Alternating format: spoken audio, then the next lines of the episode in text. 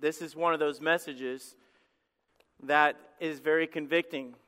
And, and I want you guys to know that sometimes I am raring to preach. I'm excited. I, I, I mean, not that I'm not today, but I, I started this two weeks ago because I was so burdened about our nation. And the more I got into it, the more I realized that God, God speaks to us and says, I, I, I need you to understand your calling, who you are, what you represent, and what you're meant to be, which is different.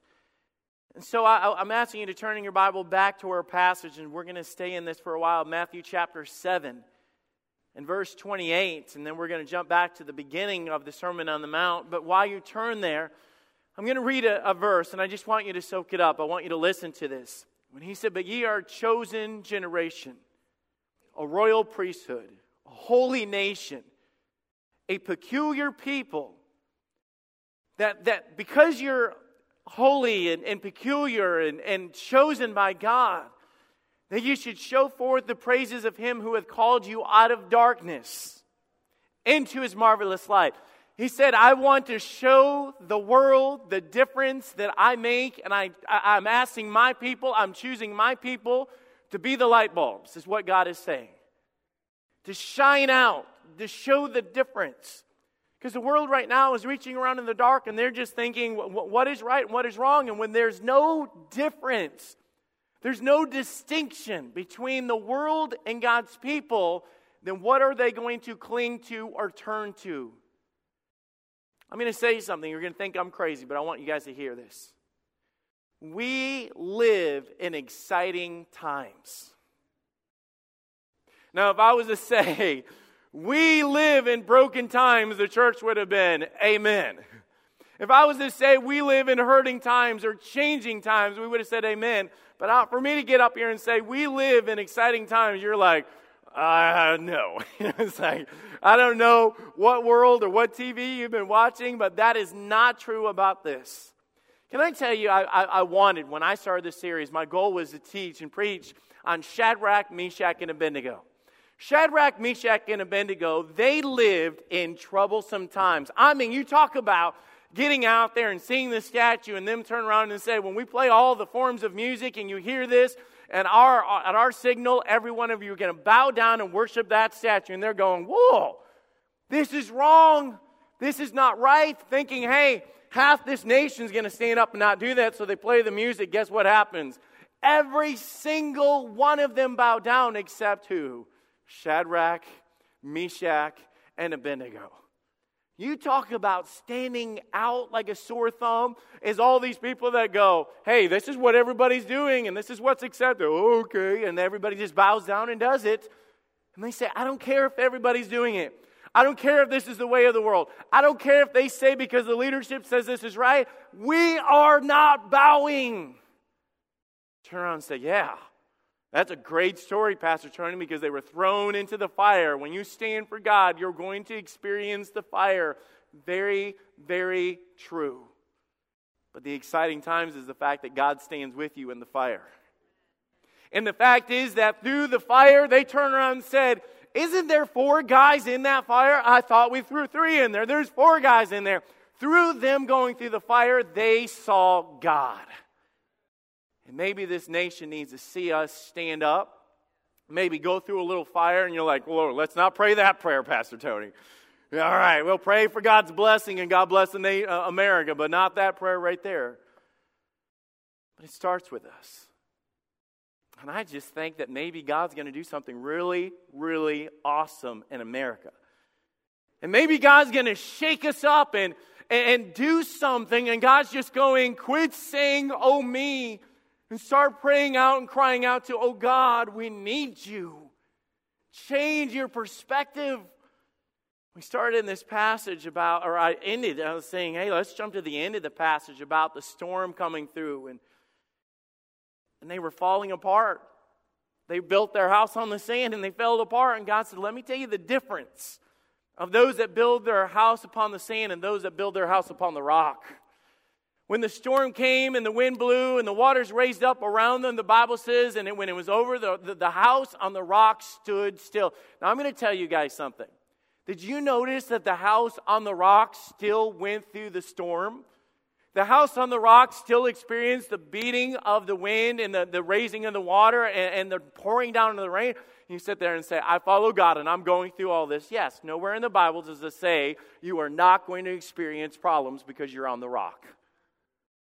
And sometimes we sit there and get all messed up, like, I don't understand. God's upset. when we live in a cursed world full of sin.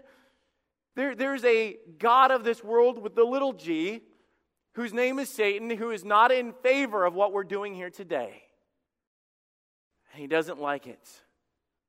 But I want to show you how he stressed the difference that Christ makes in our life. Matthew 7 28, and it came to pass when Jesus had ended these things, the people were astonished at his doctrine.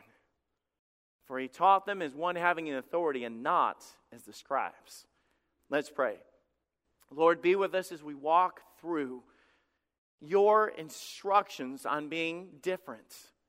Lord, help us to understand that when we are different, we make a difference. Lord, help us to understand that all of this begins with us right here in the local church, our Bibles in our laps, the Spirit of God in our hearts, and our eyes focused on you. Lord, we pray this in your name. Amen. It says, these people gathered around, and, and you say, What were they astonished at? Well, that's where we're going to get into today. I want you to see when, when Jesus started teaching and saying how they were different, See, the Pharisees were these pompous, arrogant, built up, point wrong at everybody. See, they're wrong. What are you doing? They'd walk through the city. They, had, they were all decked out in the colors and the, the robes and all this. And they would sit there and point out how you don't pray right and how you do. And he went up to Jesus and confronted Jesus about not doing things right. And man, everybody looked at them as that's what it's all about. And Jesus sat there and says, Let me tell you guys. You really want to make a difference? Certainly not what you're seeing in those guys. God was teaching them to be radically different. And I know sometimes that, that word scares us, the, the, the idea of being radical, but I, I looked it up. That word radical means to be thoroughly different, different in every way. It's, it's, it's not just an outward or an appearance of something. The word radical means totally from the inside out. It's not just going to church, it's not just being religious. It's not just being promoters of good and, and protesters of bad. And I think that that's kind of the idea that we get this idea that we're going to make a difference because we stand up there and we hold up a sign and say, don't kill babies and all these other things. Jesus was teaching them to be peculiar, to be opposite of the world. Not, not saying to be weird, but to be different.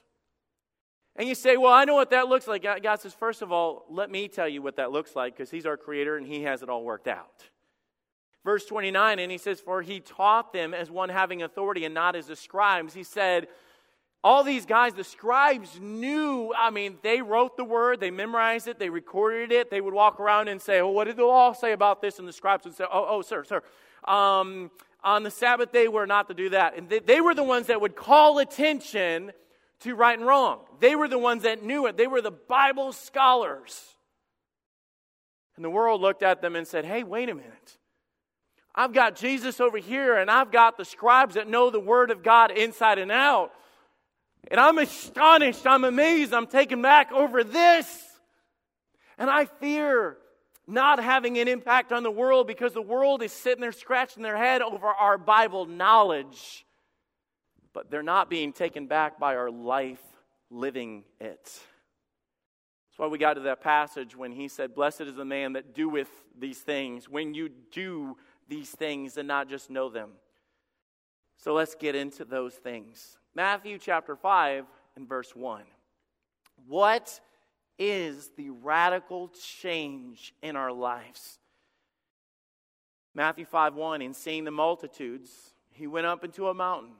And when he was set, his disciples came unto him, and he opened his mouth and taught them, saying, here is how you are to be different. Blessed are the poor in spirit, for theirs is the kingdom of heaven. The weird spirit right here is not capital S, it's small s, talking about the spirit of man, talking about our, our, our, the inner person.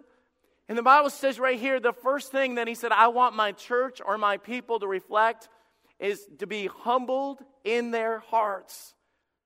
It's amazing how everything that Jesus said, he lived out before them and just didn't say it. That's why they were astonished at the doctrine. That's why they stood back and said, Wow, this man that claims to be the Son of God that gives life to the dead and all these miraculous things that he did, and to hear his heart behind what he said.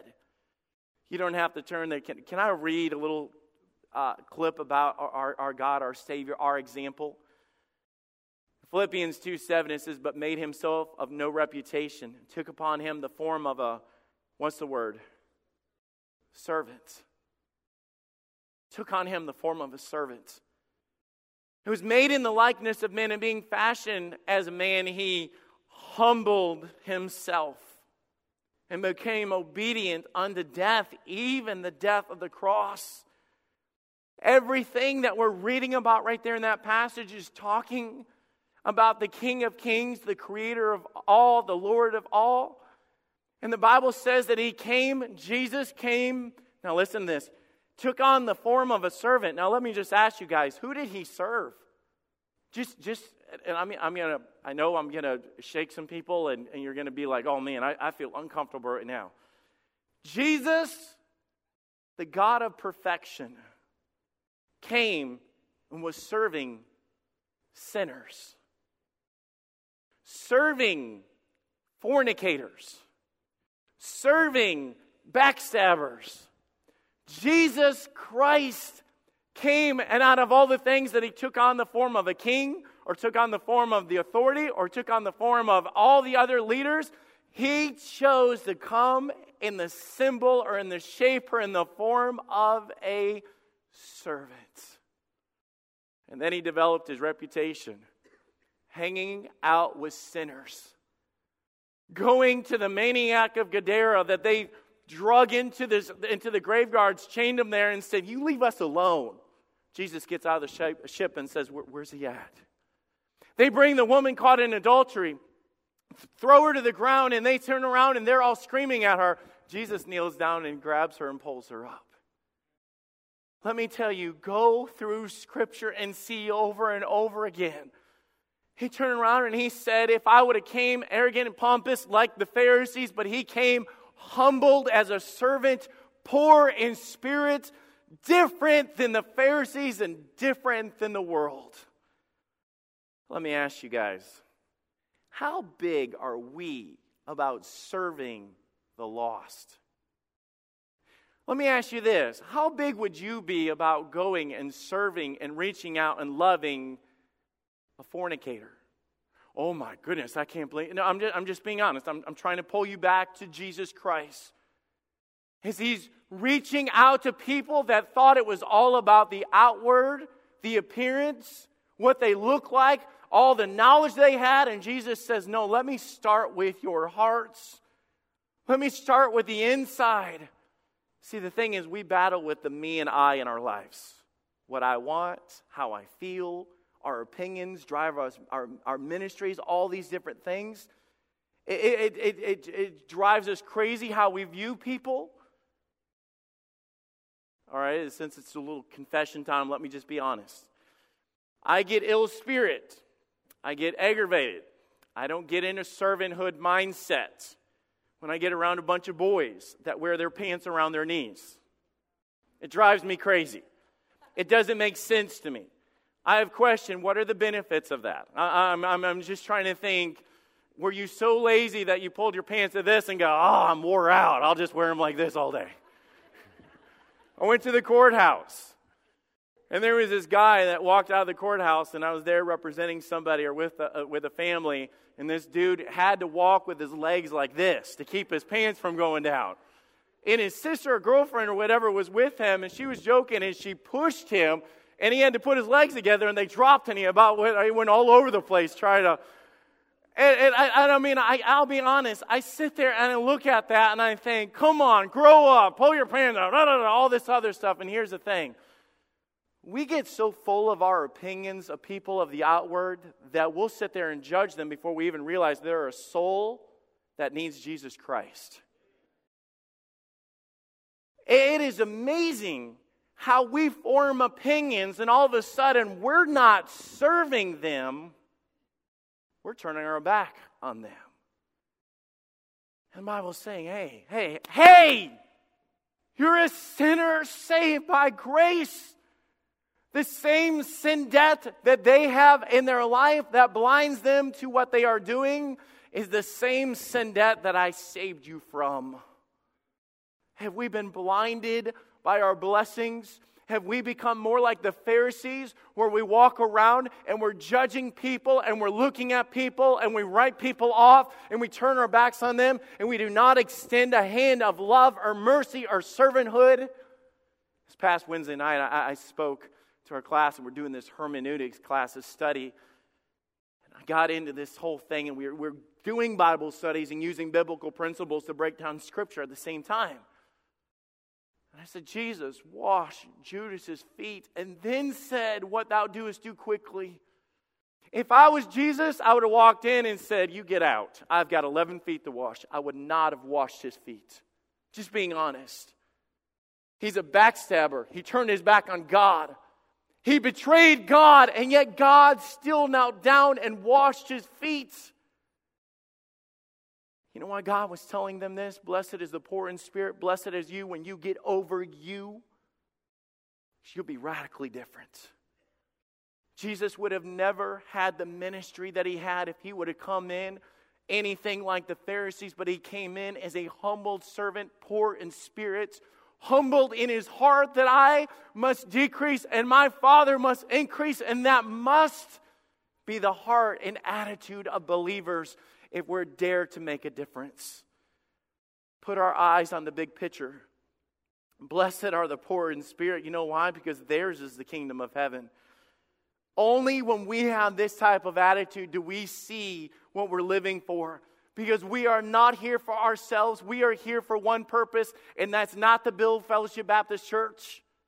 It's not even to make a name for Fellowship Baptist Church. It is all for the glory of God and to make big of our God to make him known, to make him seen, to make him glorified. That's why we're here for the kingdom of God. Radically different. We get into this next one, and he says, Blessed are they that mourn, for they shall be comforted. This mourning in this passage, passage is not talking about the loss of a loved one, although when you hear this word mourn, it is the deepest, heart wrenching, outpouring of grief that is recorded in Scripture. It is literally talking about facing death or that feeling or that overwhelming feeling of desperation. I said, Blessed are they that mourn, for they are the ones that will experience comfort for God. See, the second radical difference was the the brokenness of their sin or broken over their sin.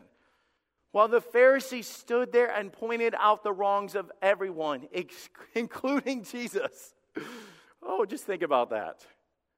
How they sit there and says, "Hey, I don't know who this guy is, but I'm going to go straighten him out. Hey, I saw you guys eating with unwashed hands." Can you imagine putting Jesus in his place?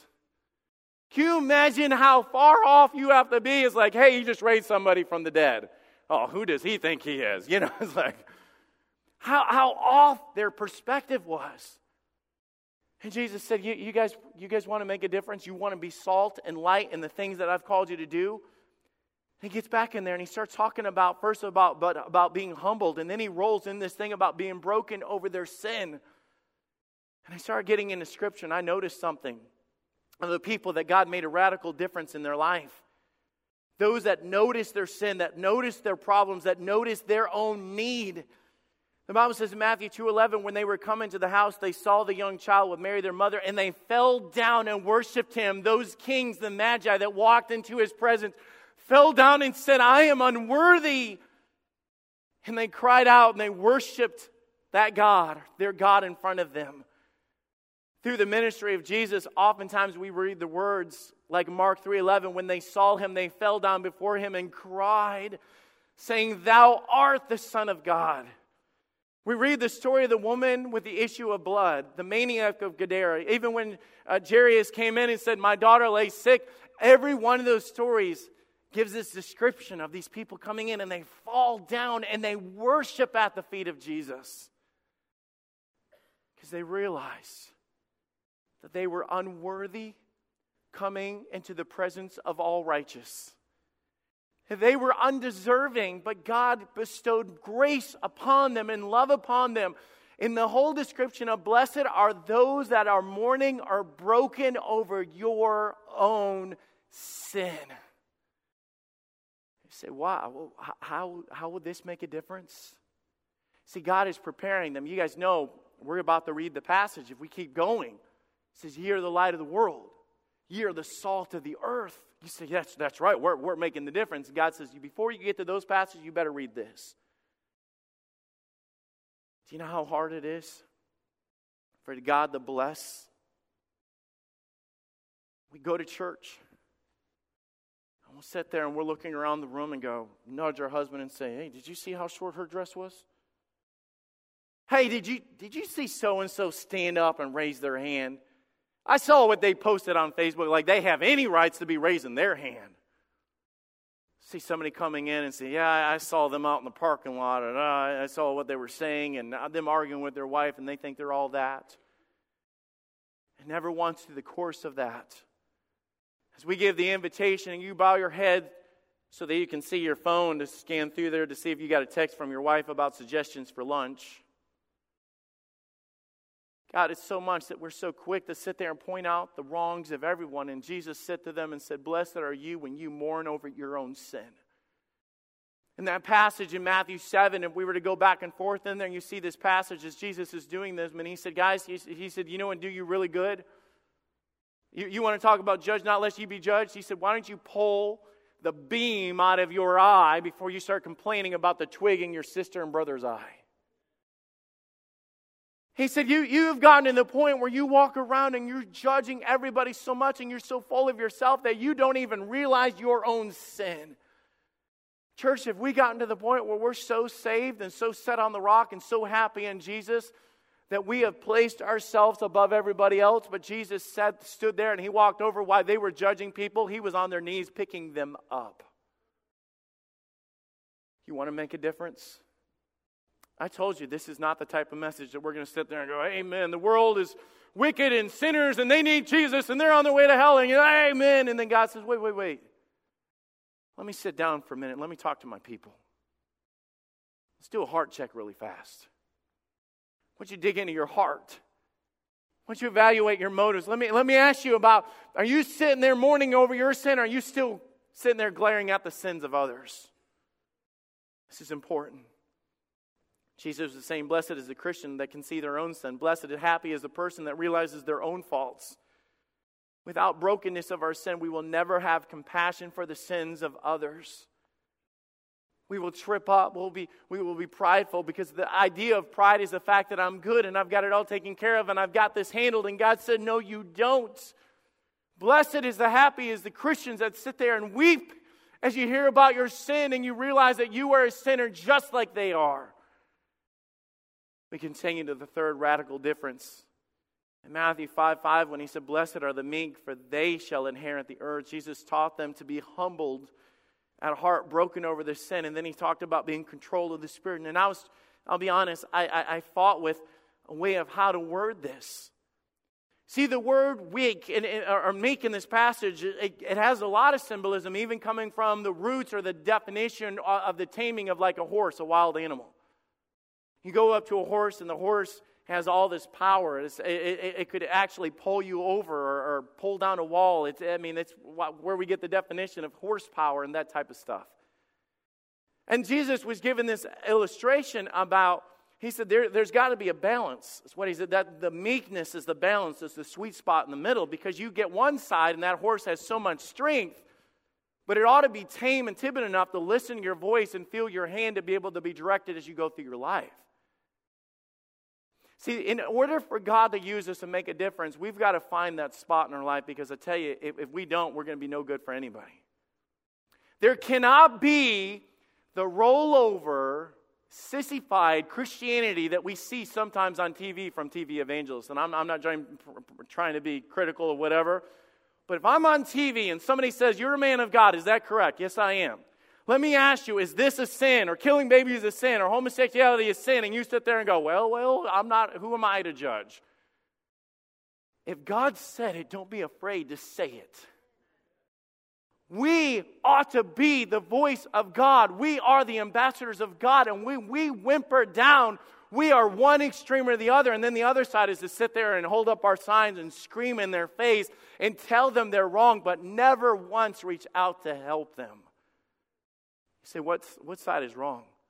What side is right? And the Bible right here is meekness. They took the Son of God. They took the Son of God. They arrested him he had enough power. The Bible says he could have called 10,000 angels to rescue him on the spot. He could have turned around and said, Are you the Son of God? when they were put him on trial. And Jesus could have said, Yes, I am. Boom. And I mean, tore them all to pieces.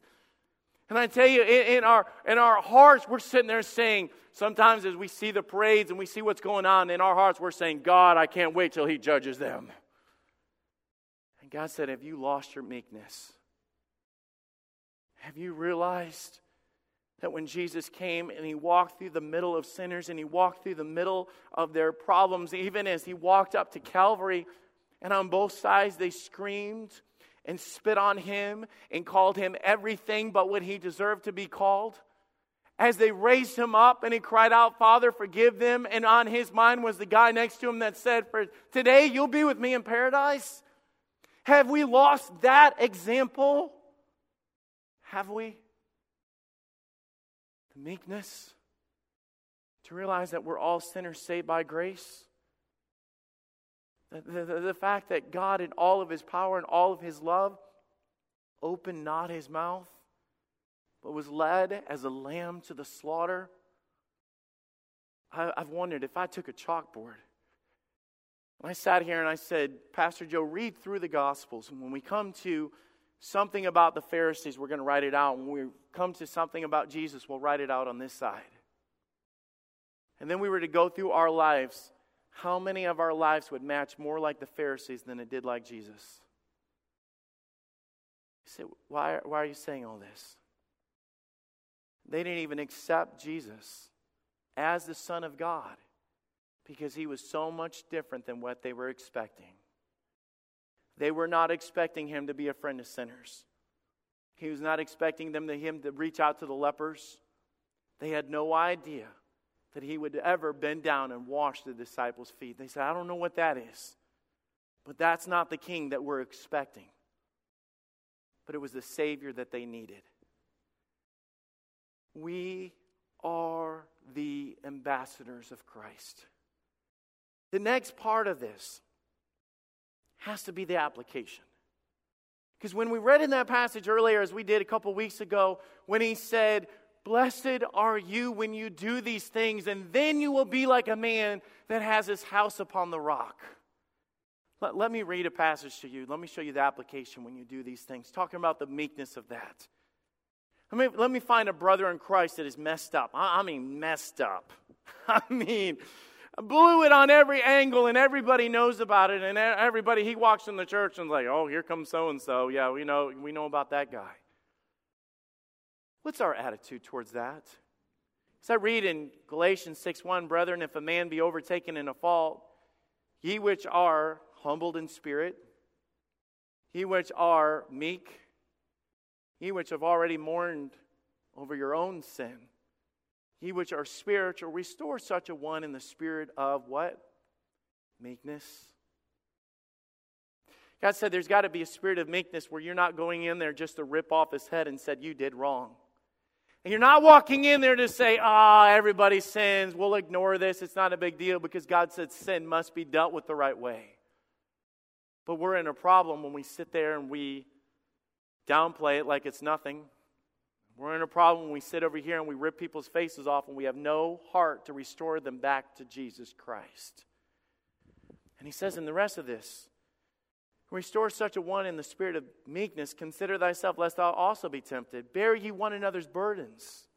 You know what that's talking about? Serve one another. Get into that person's life. pick them up and help them get back to Jesus Christ.